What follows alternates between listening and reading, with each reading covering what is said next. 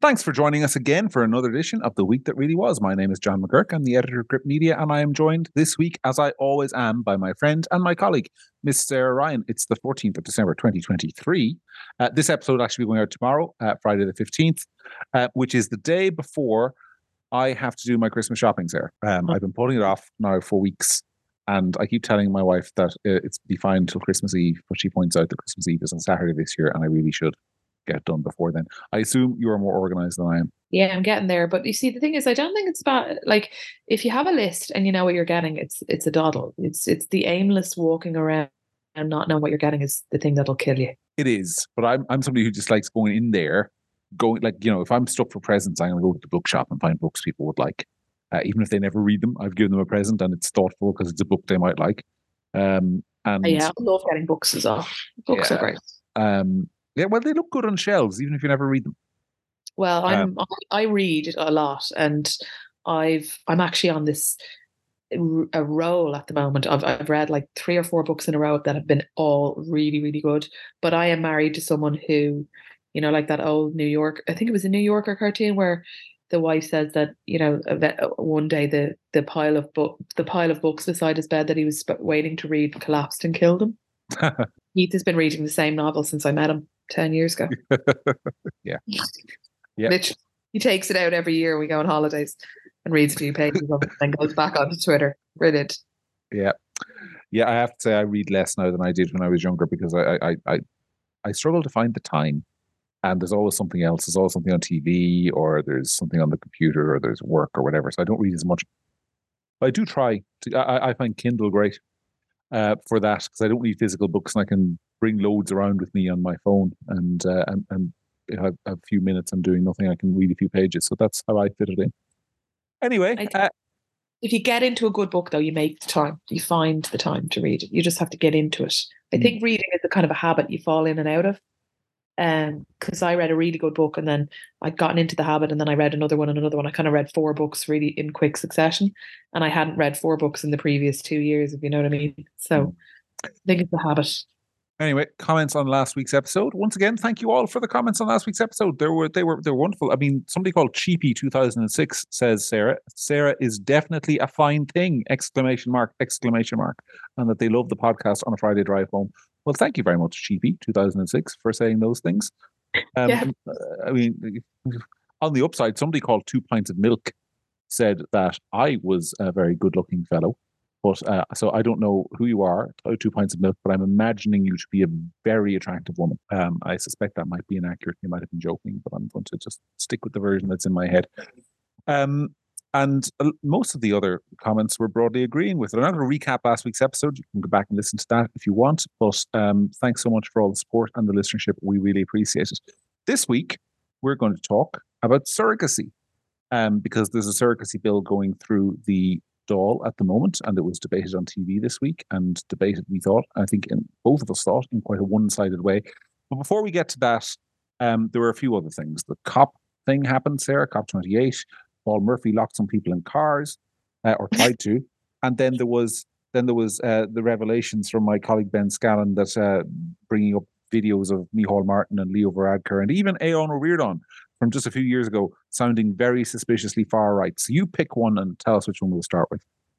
Well, let's start with that because that's good, and that goes that proves my point of that I was making on the podcast a couple of weeks ago about people going on these journeys, you know, Mm. and uh, how they completely change their views on things, you know, according to whatever Una Mullally tells them to think or whatever you're having yourself. And I just think it's, I mean, I, I took a lot of enjoyment of watching a video of Aon O'Riordain talking about l- the limited resources and how we don't have it. We don't have unlimited resources and we need to limit how many people we take into uh, our immigration numbers. Comical. Well, the- Comical. The really funny, thi- the really Come funny thing. over to the far right with us, on Like the the the, the weather's lovely over here. It's great to have you. Like just Yeah. show absolute bullshit it is for them to be calling people far right for asking questions about immigration how the they the they, they've just they're just drunk on moral superiority and virtue signaling that they don't even remember what they taught themselves a month ago pathetic well the really funny thing about that is that it was just a few days beforehand if you remember that Adon or Reardon uh, was I don't know if it's Aon Adon Ayon whatever his name is pronounced he was standing Aeon. up this a yawn. He stood up in the Dáil and basically denounced uh, Michael Healy-Rae for saying the exact same things that he had said just a few years earlier. I mean, yeah. Michael Healy-Rae has basically said we've only got limited resources. There are only so many people we can look after. We have to have confidence in the immigration and the asylum system. And you you'll have sworn that that he was that that poor poor Michael had come into the Dáil wearing a suspiciously shiny black uniform and suspiciously shiny black sh- shoes and started waving with his right hand at people in the gallery. That's what you'd think had happened, given Aon's reaction to it. Um, but in actual fact, he was just basically repeating what Aon had said just a few years previously. So it's it's very funny, and it speaks, to, as far as I'm concerned, to political establishment that kind of has, you know, the bigger problem here. It's not it's not about immigration; it's that they actually don't really believe anything. Um, yeah they don't really yeah. believe anything at all apart from the needs of the moment whatever the needs of the moment might be. I mean if and if if if, if the needs of the moment tomorrow require these people all to start sounding like Geert Wilders then they'll do it. Um so not even the need. It's the it's the trend at the moment. It's the it's the what's the what are we all what's the virtue the virtuous position of the moment? And whatever that is that's what they are and it doesn't matter what they thought before. And with everybody else is far right. The irony that last week we were talking about Helen McEntee not being able to define what the far right is we could scarcely define it ourselves. And that's because it's everyone. Dep- like it, it, at some point it turns out it's everyone. Because everybody is apparently far right at some point if this is what far right is. Do you know what i mean yeah, and it's it's very funny. Uh, just on a related note, uh, and I know we, we, didn't say we discussed this, uh, but but just it just reminds me of kind of like the, this referendum they're holding. Did you see Neale Richmond on TV during the week? No. Um, so Neale Richmond goes on TV during the week and um, basically says that the the the amendment that will change. Remember we were talking about this last week, the changing of the word uh, definition of family from being marriage to other significant relationships. Oh, I did see this. Sorry. Yeah, yeah, and and Neale Richmond goes on TV and says that one of the benefits of this will be that it will make it easier for people who have immigrated here to bring in more of their family members because it'll no longer be just their wife. It'll obviously be anyone else with whom they've got a significant, long-standing relationship will be able to come here under the new definition of family in the Constitution.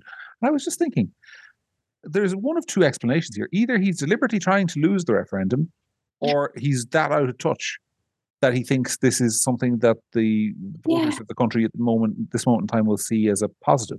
Which do I, think it is? yeah, it's it, yes.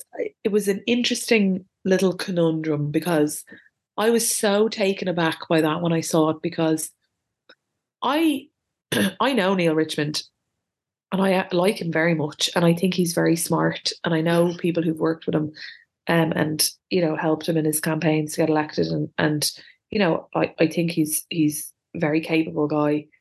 So I was, it, it's exactly what you said. It's a choice between did he do that on purpose, like for some reason that we can't figure out, or does he really is he really not aware of how how inflammatory that what he's just said is going to be among certain circles of society at the moment. I can't I, I don't know what the answer to that is. It's I just don't think, I don't think he could be that naive about the immigration issue. He couldn't. I mean, he's a Dublin TD. How could he be? So yeah, it was very strange. And I mean, it wasn't it wasn't dragged out of him. He volunteered that that information um, it, which was was just I thought uh, uh, it, will be interesting to watch how that plays out. But I, I, really can't figure out, and I want to endorse what you said about Neale. I've known Neale not well. I wouldn't say we're friends, but we've known each other for oh, 15 years, more, longer. And I would endorse. I'd say he is number one. He's an exceptionally smart person. Number two, he's an exceptionally, exceptionally nice person. Like one of the nicest people in politics yeah. if you meet him. Um, yeah. and and capable, and probably will go far in Fine Gael, assuming he holds a seat at the next election. Um, but uh, it was a baffling thing for him to say, which poses the question: Does he believe it, or is he trying to lose the referendum? I suspect it's. I suspect it's. He believes it, and is just that out of touch with what public opinion on this topic across the country is at the moment. Because there's a lot of people out there, Sarah. Uh, you know, when I say out of touch with public opinion, I'm not talking about people who kind of want to deport everybody, or people who are going to protests, or people who could say immigration is the number one issue. Just ordinary, regular, middle of the road people who think Like, you know, we've had a like bit too much now at this point. People like Aon, just Yep. not Aon today, other Aon. old Aeon, oh, oh, old Leo, old Oh, old oh, Old Leo, old Micheál, old Aon. Just, just you know, their version 1.1, 1.0 of, of all of those people and not version 13.9, which we're on now. Yeah, I think it just all speaks to me, and we, we make this point. We don't want to be repetitive, but it all speaks to me to a political class that is is kind of talking to itself, Yeah. uh, rather than the public. Anyway, speaking of people talking to themselves rather than the public, um, COP twenty eight happened. Um, it was all going to collapse. Also, Uh, your think they were they're very cynical, John. You're very cynical Yeah, I mean, and also psychic. Yes, I, I, I remember I, I did send a tweet the, the night before the deal coming through saying, look, this happens every year. Every year this thing is on the verge of collapse. There's hugely unacceptable texts in circulation. Poor Eamon Ryan is going to go home in failure. And then I said, don't worry, tomorrow there'll be a deal. It'll be imperfect, but they'll have pulled it out of the bag at the last moment. Eamon will have been up all night with the shirt sleeves pulled up, talking to the lads from America to get another 10 billion for poor country. Uh, It'll, it'll all be sorted. And it was. Yeah. They'll fly in a they'll fly in a pizza on a private jet to feed them because they'll be working late. a whole a whole pile of pizzas, Domino's pizzas. That they, you know, it- it's all very theatrical, um, and it, it does it literally does follow the same script every year. And once again, what we got was a document. I mean, I'm I'm a bit of a, a global warming skeptic. Not I believe the world is warming. I believe humans are probably contributing to it, but I'm very skeptical of the solutions that are being put forward. But because there's this attempt, of course, to stop it, stop us ever hitting 1.5 degrees of warming by warming by getting rid of all the fossil fuels and stopping flying and stopping it, putting everyone out of their cars and getting us all back to living in huts and trees. Um, and I'm I'm very skeptical that the the global public will ever go for it. And I think probably the money should be better spent on sort of adaptation strategies. That's where I Yeah. that's what I think about about all. Adaptation strategies and also innovation. Like this is the argument that I have in my head with these, you know, the the the, problems arising from climate change will be solved by innovation. They won't be solved solved by some chubby, angry 20 something year old who's spraying a Christmas tree with orange paint or, you know, pouring out the milk and eggs in the Harrods food department like a goon. Yeah, I mean, it's it strikes me that in World War II, because my wife is making me watch Oppenheimer at the moment. Not loving it, not loving it at all. Um, oh, it's obviously a th- three hour long. Keith's trying to make me watch it. So yeah, okay. Um, well, you, you- may like it. I, I don't. I don't love it. I've watched an hour of it so far. It's three hours long. I'm not watching all that in one sitting. So we watched an hour of it tonight, and we'll watch another hour tomorrow night as well. But it strikes me one thing about that is that during World War II, there was this massive effort to obviously beat the Germans, the nuclear bomb, and all resources were poured into it. It strikes me that if you poured a fraction of the resources into trying to make nuclear fission happen, that they pour into windmills and all this other stuff, you could probably solve energy efficiency much more quickly. Because if, if they can just make fission happen, fission is where you fuse two atoms rather than splitting one, um, then you sorry, fusion, not fission. Fission is what we have at the moment. Fusion, if you can fuse two atoms rather than, than splitting one, um, you you create perfectly clean sort of sustainable electricity that replaces everything. But there seems to be very little effort being made on massive, big ideas that could actually solve the energy crisis, get us off fossil fuels without a reduction in consumption. And sometimes it seems to me like the whole point of the green energy, green thing is not to fix global warming, but to have a re- reduction in consumption as a good in and of itself. Yeah, and also, I, I don't know. I mean, I think that like it's very the the you know that we're talking about changing. We're told all the time about changing behaviors and changing this, and we have to, you know, what was the line that Aon said that people need to accept that their lives are going to be very different and all of this kind of stuff. It's just very hard to take from people who are flying around the world on planes and you know countries not fully participating that are you know that in the time that we've been recording this podcast have probably created more emissions than Ireland did in the last week. You know what I mean? It's just, it's all a bit, I don't know. And it also just is, see, it always feels like another way to tell us, you know, to virtue signal and to tell us how bad we are. and you know how we could be better. And I think that the public are a bit tired of being told how crap they are all the time. Also, people aren't going to accept it. Like you can you can say this all you want about oh people have to accept that their lives are going to be very different in the future, and it's all theoretical for the moment. And everyone, of course, can put up with a bit of a carbon tax. You know, rich people can take their grants to get a new heating system in their home. Poor people will continue to pay their oil, their their their their kerosene or whatever their gas, whatever they're they're burning to heat their homes. Those are all kind of small things compared to what they say we need to do. So you start telling people that actually, you know, you're you're you're, you're only allowed to leave the island four times in your life. Um, no more holidays overseas. Um, no more no more travel around the place. You know, you you, you don't get you you can't just sit in your car and drive to Dublin as I occasionally, not as often as I should do. Um, you know, if you start making Tipperary to Monaghan, which is where my parents live, a journey that is massively arduous compared to what it is today, that's going to be immensely unpopular because the country is full of people who depend on our current way of life for very basic things like family connections. Uh, so the idea that this can be done strikes me as a pipe dream, especially when it's not a global thing. The Americans ain't going to do it. The Chinese ain't going to do it. The Russians ain't going to do it. So, I mean, you're basically talking about a, a few very woke countries in Western Europe talking about committing economic suicide to accomplish and, something that no one else is interested in accomplishing. But also going back to the thing we've talked about before, which is scaring people. Like Aon, what was Aon's co- comment that the country would be underwater or whatever? Oh, I forgot about this. Yeah. And then, well, it's one of my favorite comment statements in a long time was uh, Neasa Hourigan, Green Party TD, who referred to what he'd said as a high, which I just think is just so deadly, a hyper, hi, hyperbolic, hyperbolic, hyperbolic turn of phrase. A politician who used a hyper hyperbolic turn of phrase. Yes. So from now on, right, I just love this because I just feel like I tweeted about. It, I was like, from now on, anytime I'm accused of misinformation, I'm just going to refer to it as that. I'm just going to say, oh, sorry. Yeah. Oh, I, I, was spreading misinformation. Oh, no, no, no. You misunderstood. It was just a hyperbolic turn of phrase. Yeah. What, a, the, load, what a load of shite. What, what did Aon say again exactly? Wasn't it that Ireland would be underwater within 30 years? Half the country be underwater within 30 years. Um, and yeah. I mean, just just in case anyone is out there is in any doubt, there is no scientific protection, projection anywhere in the world that suggests anything like that. The most pessimistic projection for sea level rise is 1.5 meters in 150 years' time. So in 150 yeah. years' time, um, Clontarf might suffer some some flooding if they haven't built the seawall a bit higher than it is. Yeah.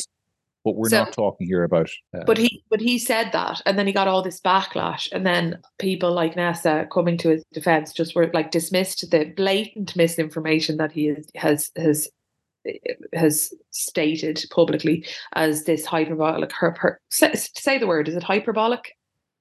Hyperbolic. And yeah. The, actually, the the noun is hyperbole.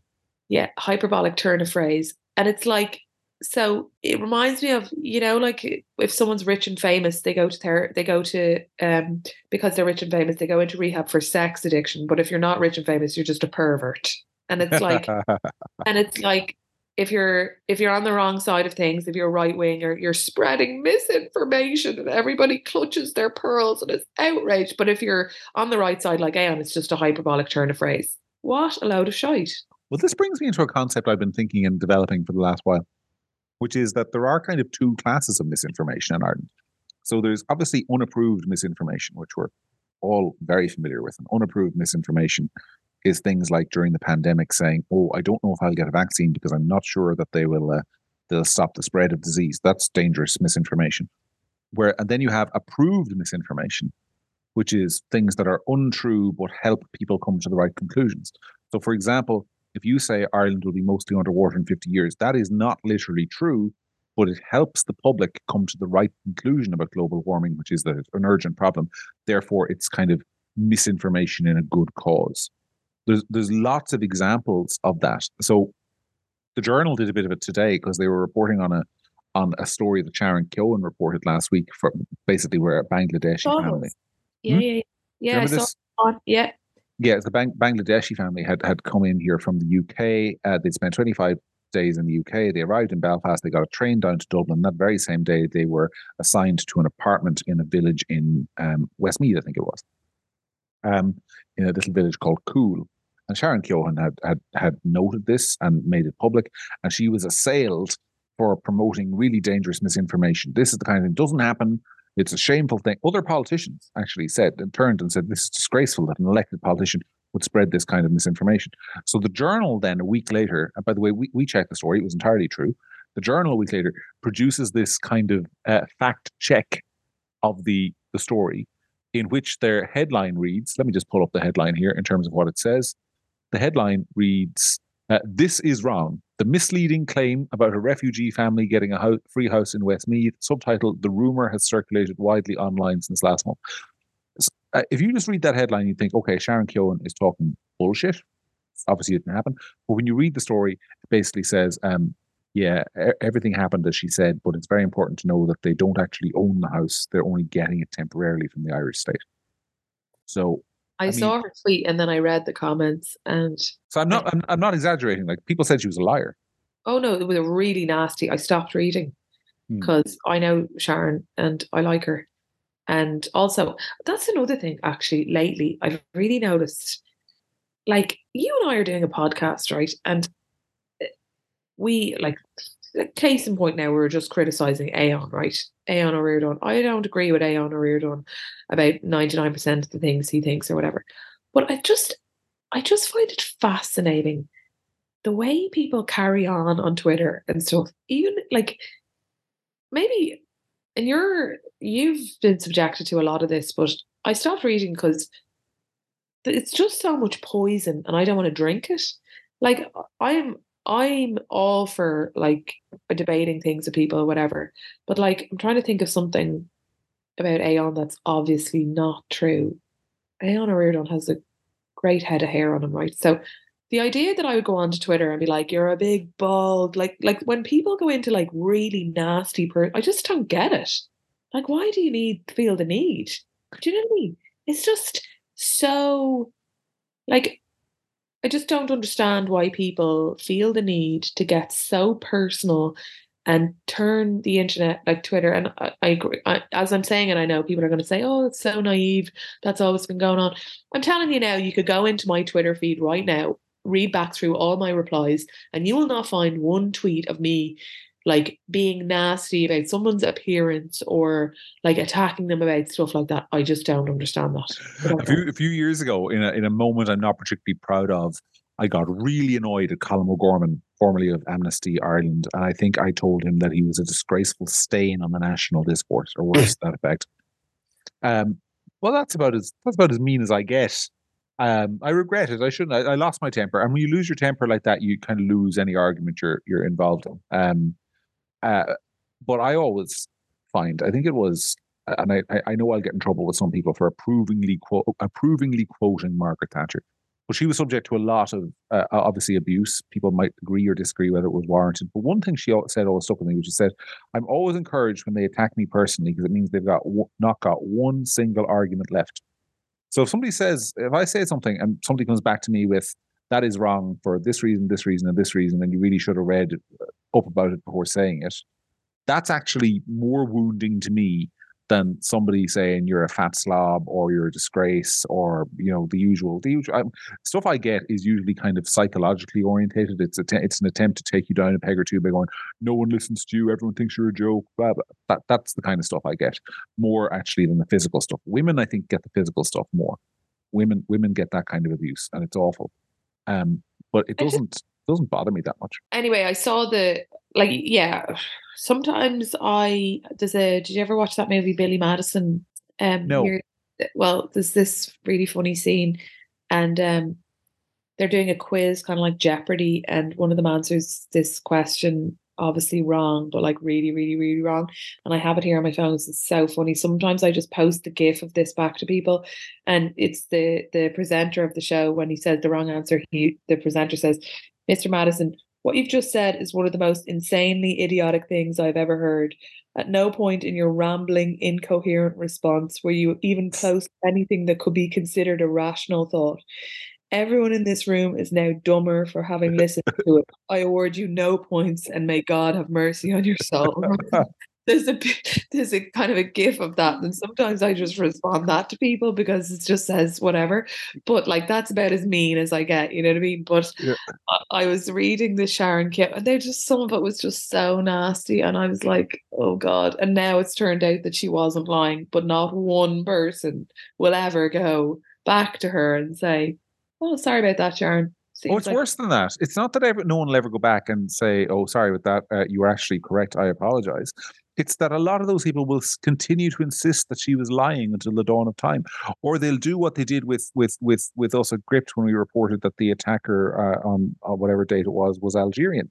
They will say that you shouldn't have reported that, or you're you're you're you're racist for being worried about it, or any of those things. I mean, the script always changes. But now you can just say that, that was a hyperbolic turn of phrase. Well, that's true. That's true. A hyperbolic use of facts.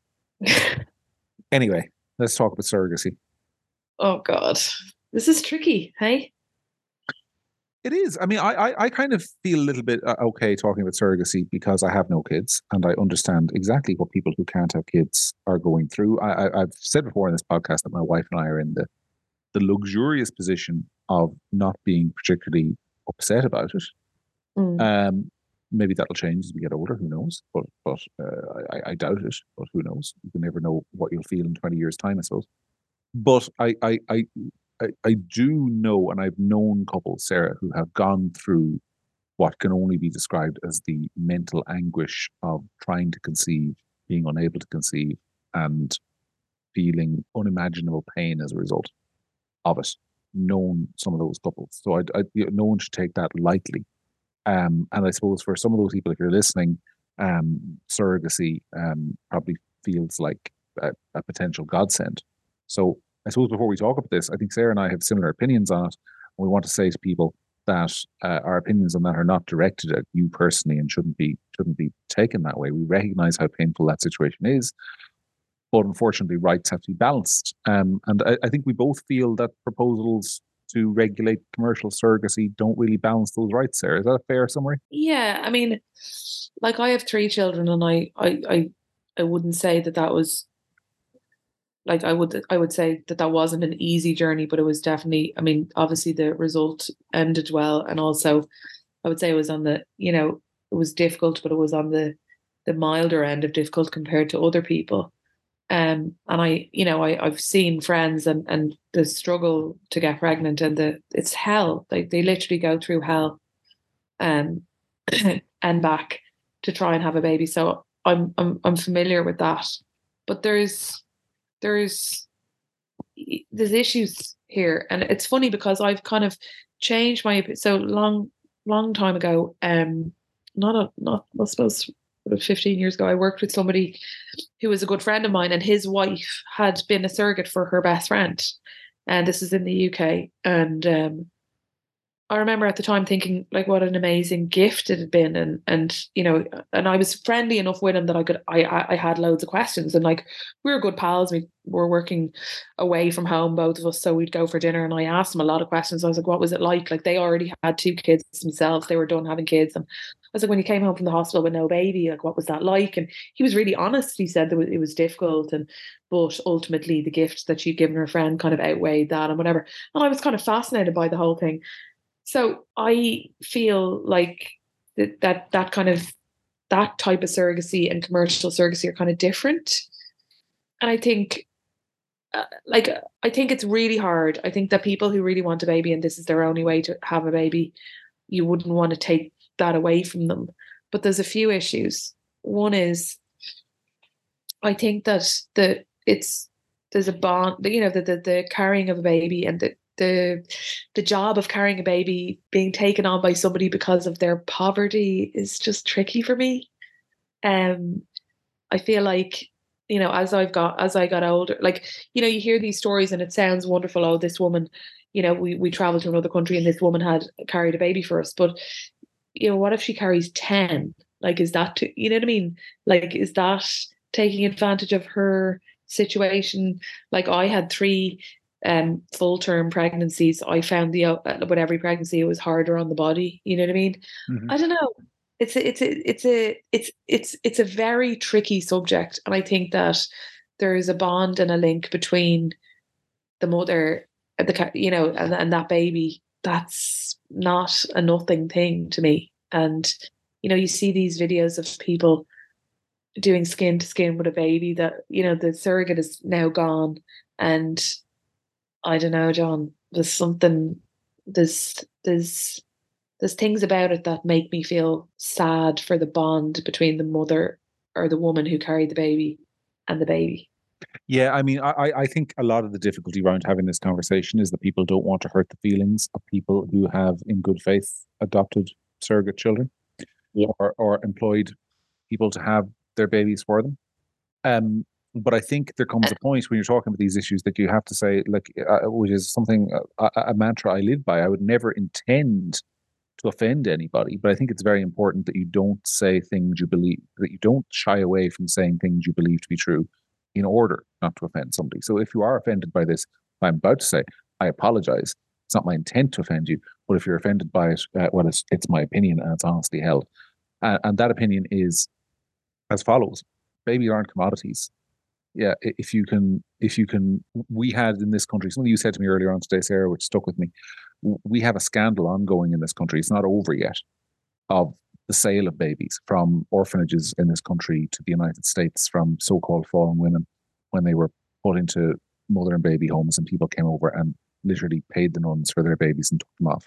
Those babies yeah. may have had good lives in the US, but we all instinctively recognize that buying them um, and selling them from out from under their mothers was uh, was a terrible thing to do. I don't think that gets much better if the mother consents.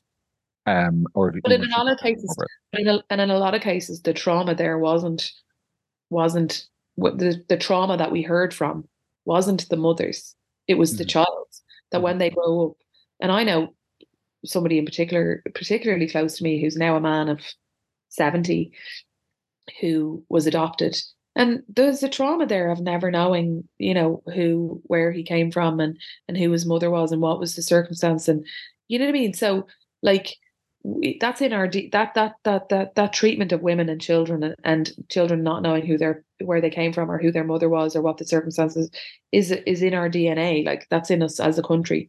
We've mm-hmm. we've we've sat and watched the Late Late Show or whatever it is, and and and watched these cases and and and been made aware of the important the importance and the the the trauma of a link being broken between who you are and who you where you came from.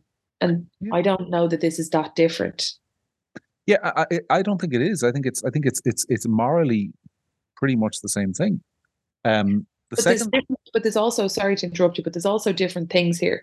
So there's a legal loophole, loophole in Ireland, for example, where if you go to another country and you um, have a surrogate in another country and you come home with that baby, that baby isn't recognised as being yours if you didn't carry the baby. Do you follow? Even if that, mm. even if that egg was your own. Mm-hmm. Right.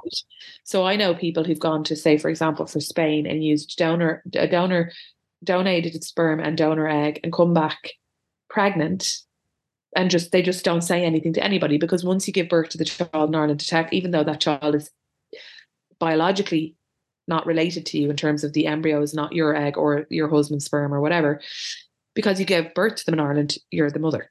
Mm. That's the way the law works. So I know people who's, who who've done that and have just come back, said nothing, and that's it. But if you come back with a child that wasn't that you didn't carry, there's a legal loophole there where you're not recognised in Irish law as as the mother, and that's a legal loophole that ne- that needs to be addressed, and that's absolutely fine. But what you're saying, like there's there's different versions of surrogacy. There's a surrogacy where my egg is a, a uh, my let's say use myself and Keith as an example, myself and Keith's embryo is implanted into another woman. That child is DNA wise is ours, right? Another woman carries it and that's surrogacy. But then there's also situations where I get an embryo that's half Keith's, not my egg, and that's implanted into another woman. So now the child is carried by one woman, but actually biologically related to another. Do you follow? Yep and, and, and not, not, not related at all to the and not related at all to, and not related at all to me so like the surrogacy with our embryo and then the surrogacy with donated embryos and they're they're they're they're they look like the same thing but they're not do you know what i mean So you could have people later desperate to know where they came from, who had a very happy life or whatever, but also very keen to know, well, who is the woman who donated the egg and who's the woman who carried carried me and and and and and who am I and where do you know what I mean? And like I think that that's like tricky. I think, and, and I think it's important to remember when talking about these questions. These are questions most of us never have to wrestle with. So we can't, I think, comprehend how existential they are for people because the vast majority of people listening to this, the vast majority of people in all our lives never have to wrestle with these questions. We know who our parents are. We know where we came from.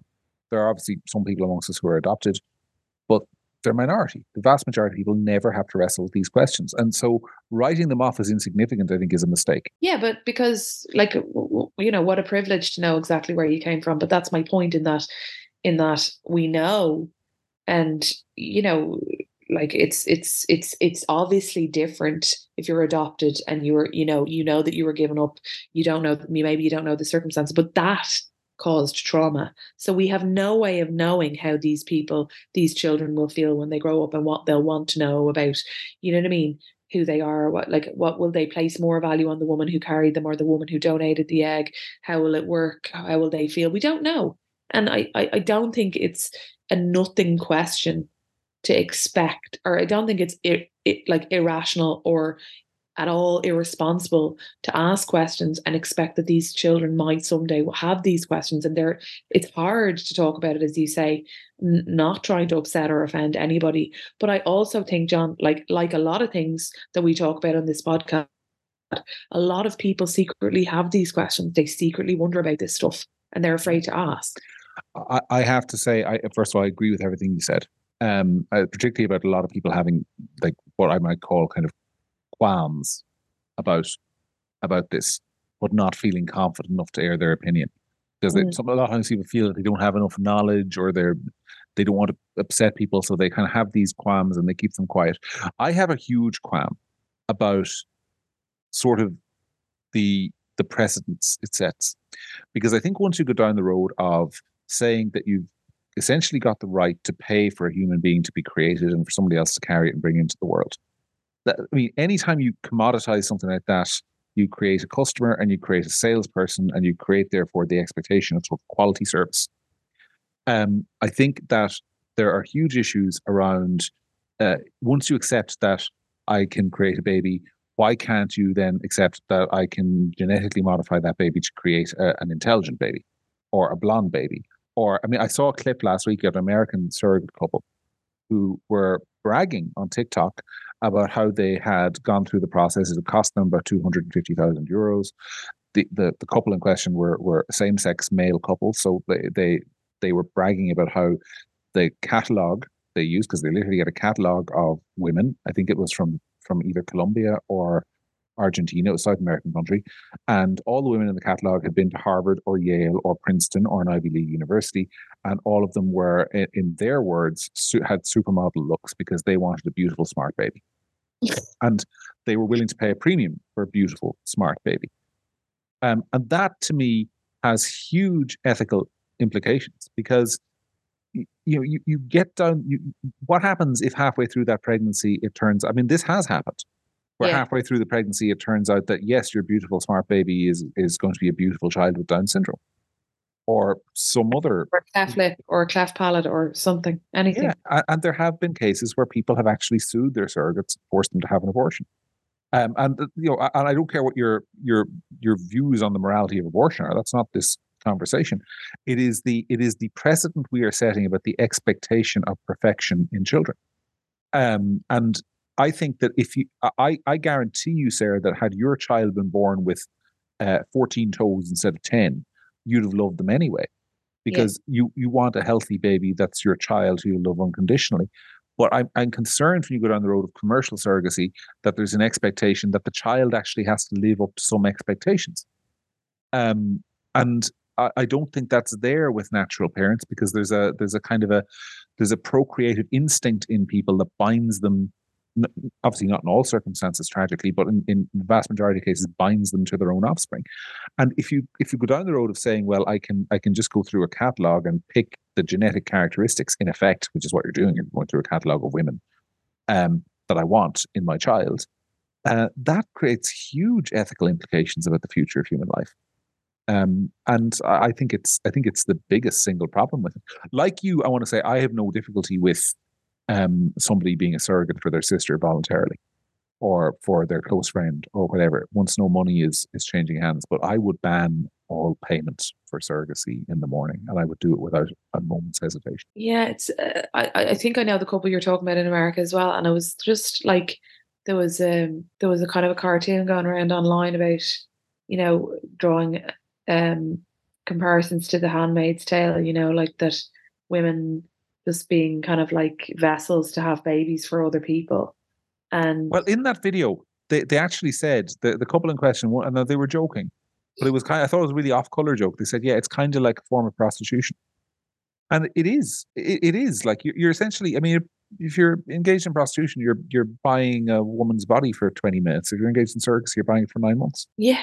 I mean, but also, you know, like I'm uh, like, I think that there's something you're, you're acting as if that the bond between the mother and the child is irrelevant almost. And I and, and having carried three children myself, just not sure that that's true. and uh, like the idea, I don't know. It's just like I, I ultimately I think that like as you say, like your sister or your best friend or whatever is a different, completely different set of circumstances than what is effectively to me looks like taking advantage of somebody's poverty to get something that you want. And like it's different in Ireland because we don't really have, you know, a huge number of children that are like that are looking to be adopted. But in countries like the States, they do. And mm-hmm. I don't understand. It, it, there's something about it. There's something about that kind of like. I don't. I don't personally speaking, like if I hadn't had been unable to have kids and I lived in a country that had a lot of kids that were looking to be adopted, I 100% would have adopted.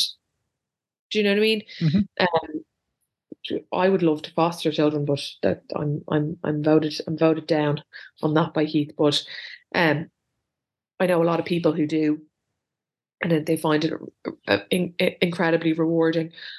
I I I think that like the prostitution example is is you know it sounds like it's dramatic, but it's not really because it's take it's having someone else who's in a circumstance where economically they're poor and they need money and they're using their body for something that you want and you're taking advantage of that. Mm-hmm. There's, um, there's, also the other issue here, uh, uh, and I mean, we don't shy away from difficult conversations here. And I, I know some people will say this is singling out same-sex couples, but to me, it is there is something deeply unsettling about um, bringing a child into the world and deliberately from day one ensuring that that child will not have either in the case of a female couple a, a male figure in its life as a parent or a female parent i think the, I, th- I, think that is a choice that you're making for a child that I don't think you have the right to make. Am I being too edgy there? But I, I, I don't think I am. I mean, I, I think it's wrong for a, a same-sex couple to to essentially purchase a child from a woman and then deprive that child of a mother for essentially its entire childhood. I'm not saying that they're bad parents. I'm not saying yeah. they don't love the child, but yeah. I'm saying I believe that there are differences between men and women. And there, I mean, I, I don't know about you, Sarah, growing up, but like I had very different parental experiences from my mother and father, both of which were unique and valuable in their own way, but either of which would have been entirely terrible on their own. Oh well, I mean, uh, I I could like I could, I mean, one of my most kind of firmly held beliefs is that that the two parents offer, you know, very different roles to children, and and particularly, and and and I could literally talk about this all night about um, men, boys, and the need for boys to have a male role model, a father. Obviously, you know, people like things, circumstances happen. You know, people end up their fathers die and different things. But optimally, there is, you know, there's data that shows that optimally boys do best if they have a strong father figure in their life. And yeah. so, and, and a certain type of discipline. And you can literally track social problems, particularly in the States, is where they've done the, t- the studies of males and their lo- of uh, young males and their likelihood to finish full-time education their likelihood to end up in prison their likelihood to end up in trouble their likelihood to do this that and the other and the relationship between that and whether or not they had a father. These are this is a fact. This isn't you know what i mean? This isn't me like you know singling out single mothers or whatever. It's just the unfortunately boys very do very well from having a father. Yeah. Mothers mothers have a different role. I also think that girls and i when i look at friends like the relationship with the father that the girls have with their father is the blueprint for the fo- relationships that they have for their for, for men in their life and they do well to have a good one. That, they, like that's just the way it is. Like you, you know i have members of my family who are single mothers. I'm not saying they're not good parents; they're excellent parents. But pe- kids do best from having both parents. That's just it, the way it is. Keith brings something completely different to the table than I do. We both have our roles, and I got very different, very different things from both my parents. So, like, optimally, optimally, yes, like people have both parents, and I, yeah. I, I agree with you. Like, I don't. I, I. It's such a hard topic because I have lots of people who are, are, a few in particular same-sex couples who have children who I think are excellent parents and I, I hate the idea of them feeling like that I was criticizing them or coming down on them in any way I'm really not but I think that like you know hard there's hard questions in this there's yeah. hard conversations and the, and the thing and the difference by the way in surrogacy John if you have a same-sex couple is that you know very often like the the the the, the in surrogacy, there's a potential that the child isn't related to the to either of the people at all, if you know what I mean. Whereas in same sex couples, that's not always the case. Do you know what I mean? In mixed sex couples. In it, or sorry, in mixed sex couples, yeah. So like it, it's really hard because, like you said, like I really don't want to upset anybody. Yeah, but uh, can I? And just to just to elaborate on what I'm saying, I mean, I, I don't think I'm not saying that gay couples necessarily make bad parents. I'm actually in favor, and, and, and this will annoy some people on the other flank. Maybe I, I've always been in favor of gay adoption because I think I think that some parents are better than no parents, and I think if you if you if you're a, a if you're a child who's in need of adoption and there's a loving uh, same-sex couple is willing to adopt you, then you're the luckiest child in the world. But that is that is substantial. And you and I are, and you and I are forty, and are like, well, I'm forty, but like we're old enough to know multiple people that are our age that we grew up with who had frankly shite parents mm-hmm. who were same sex parents who did a number on them who turned them into who were opposite people, sex parents i think you're saying there sorry, opposite, opposite, mm-hmm. sex parents sorry who did a number on them who turned them into uh, you know problematic adults for in whatever way, whether they're alcoholics or incapable of having adult relationships or whatever. But people whose parents did an absolute number on them by virtue of the fact that they were crap parents and they were same sex parents. So, you know, like you're absolutely right in saying that like there's loads and loads and loads of of same sex couples who would be better parents than than uh, than straight couples or whatever.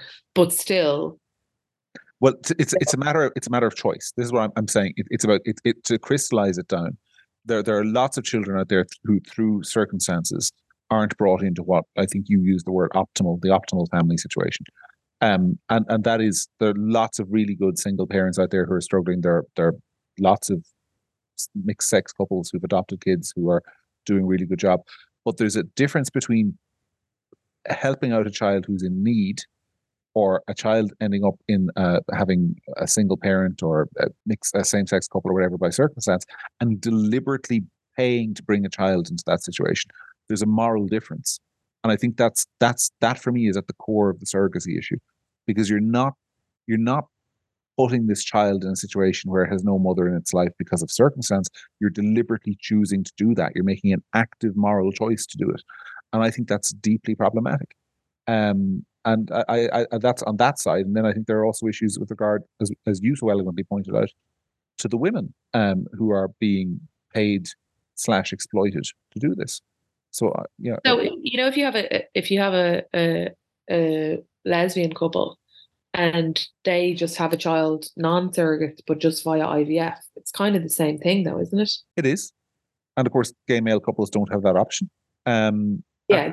So like, so, uh, I, I, I, look, is that perfect? No, it's not. Is it perfectly fair? Absolutely not. I, I fully accept that. But like life isn't fair.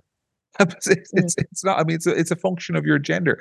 I mean, wh- where does this end? I mean, if I found myself, um, if she finally had enough of me and kicked me out in the morning, and I found myself single again, can I, as a single dad, um, avail of surrogacy to have a child for myself to keep me company in my old age?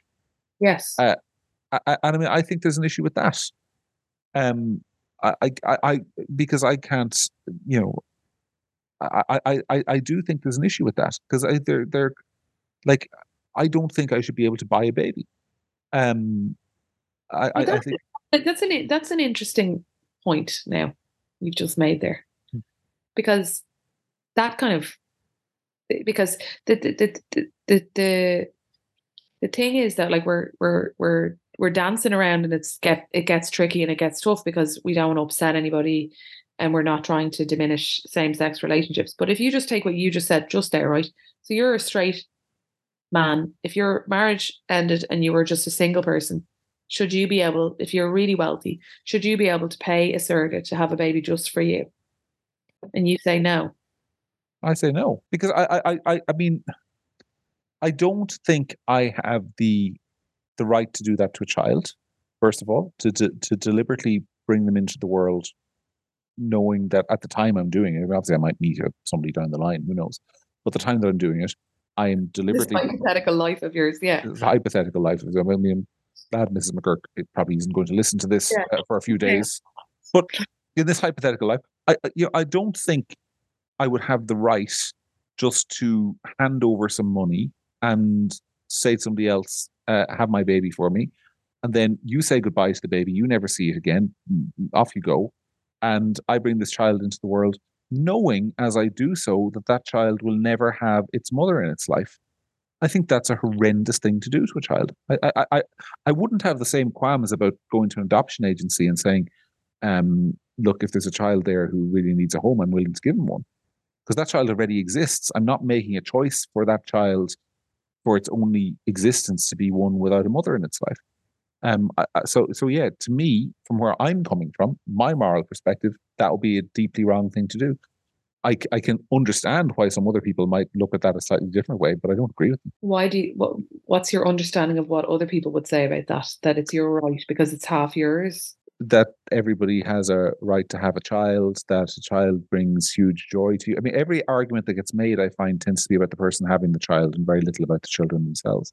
So, uh, you know, there's, I, I can, the, that the person has so much love to give that they want to share, they want to do something good, they want to leave a legacy to the world, they want, they want, you know, all the reasons people have for wanting to have children. It, it, the argument essentially comes down that you've got a right to do that in every circumstance. I don't think you have a right to do that in every circumstance. I think you have, um, you you, you can have the opportunities to do that with the right person.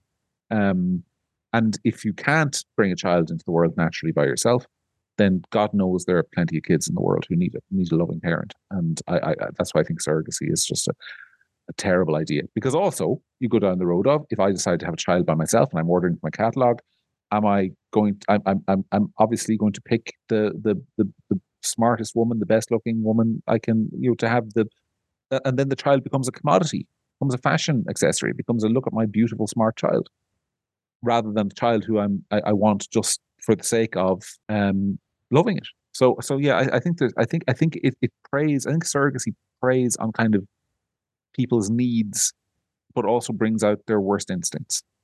That's what I think. Mm. Yeah, I, I- still I, I think where I where I where I come down is I think if it's non-commercial, it's just completely changes the whole And I agree with that.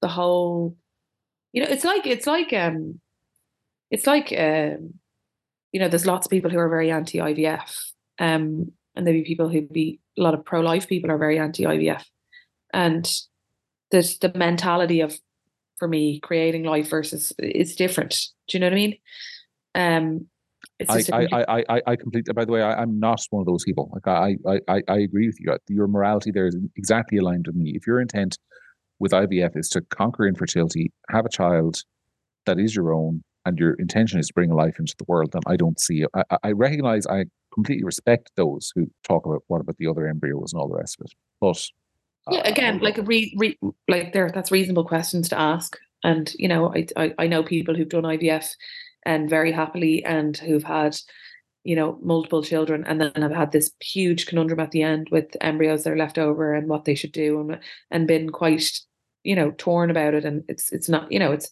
these are these are questions that arise from these kind of things. But ultimately, I think that the mentality of IVF and the joy that IVF brings and people who want to bring life into the world is completely different.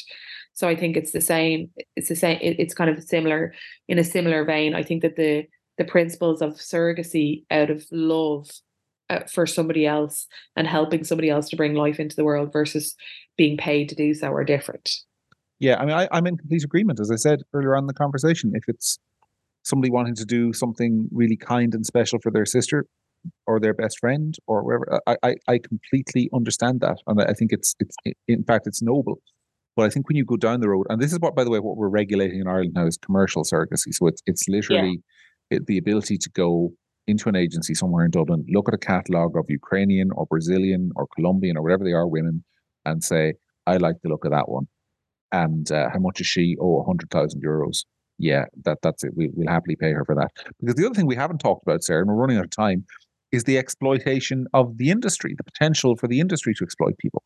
So you're paying a hundred thousand, but how much is she actually getting of that? Like, you know, every time they talk about legalizing prostitution, the argument is, well, it cuts out the pimps. Um, because we know that women are eh, who are in a position where they're selling their body for whatever reason are often desperate and being exploited for it. Um, yeah. And I think the other thing, I've never had a baby like like you, so I'm going to ask your opinion on this. But for me, I don't think it's a decision you can make with full information because I think that women who give birth and, and, every woman I've ever spoken to who has given birth for the first time tells me that nothing prepared for prepared them for the bond they felt with that child. And I don't think you can enter a contract to hand that baby over, knowing exactly what you'll feel when you have it. And I think it must. Uh, there, there are undoubtedly women in the world who've gone through surrogacy, given birth to the baby, and realized this is my baby. I can't hand it over.